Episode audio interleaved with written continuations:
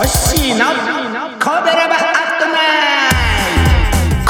ラジオ部は神戸付き音声配信好きな神戸ラバーの集う大人の部活とその活動として配信しているのがこの神戸ラバットナイト。担当パーソナリティごとに様々な切り口での神戸の魅力を発信していきます。さてホッシーは神戸にまつわること落ちソングを歌って神戸の魅力を発信していきます。なお少し前からホッシーの神戸ラバットナイトの台本はホッシーノート記事に貼り付けてます。トークでカットした箇所も見ることができます。また今回配信のトークソングノーカットのディレクターズカット版は土曜日20時55分にアップ予定。神戸に縁深い著名人を語り関連する歌を歌う企画の18回目。今回も神戸市出身の漫画家さん横山光輝先生。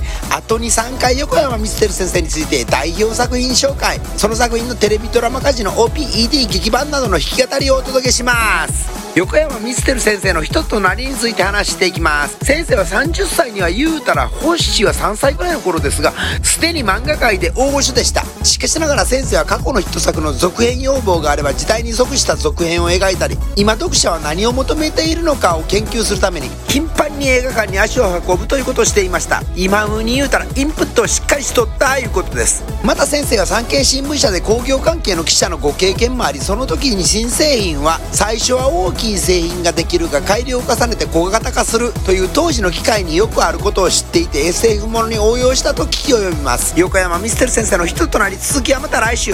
今回も横山光輝先生の原作の一つ「鉄人28号」をピックアップ。鉄人28号モニュメントは神戸市長田区にありますがこれについては横山光輝先生の最終回で大いに語ります。鉄人28号は横山光輝先生が公文社の月刊漫画雑誌少年に連載したコミックで連載期間は断続的に1956年昭和31年7月号から1966年昭和41年まででした。そしてテレビアニメ化が大ヒット。1963年昭和38年10月20日から1965年昭和40年11月24日まで。こちらも断続的ですが2年間放映のロングラン作品です。鉄人28号はコミック連載当初は後に鉄人28号を操縦することになる金田翔太郎くんが主役の少年探偵ものでした。そして鉄人28号悪者側巨大ロボットで溶鉱炉に落ちて破壊される予定でした。ところが連載第1回目雑誌少年の読者アンケートで鉄人28号そのものが上位にランキング。それを受けて編集部から長期連載して鉄人は破壊されずに正義の味方とするようにとオーダー。さらには悪人を懲らしめる鉄人の活躍が見たいとの要望が殺到。そこで横山光輝先生は当初鉄人28号として登場したロボットは実は鉄人27号で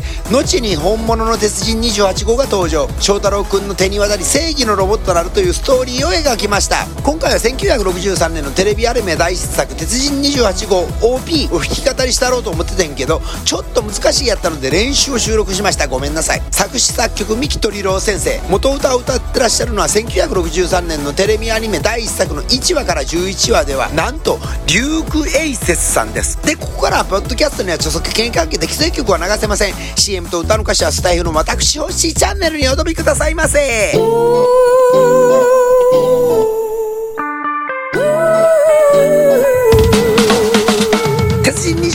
OP テレビ版貼り付けときます。鉄人28号 OP デュークエイゼスさんアルバム収録版貼り付けときます。鉄人28号 OP ライブ版貼り付けときます。横浜ミステル先生サイト貼り付けときます。明日10月20日金曜日コペロバットナイト神戸が生んだ歌姫ティーバサーちゃんがライブでやってない。多分やろう思います。お楽しみに。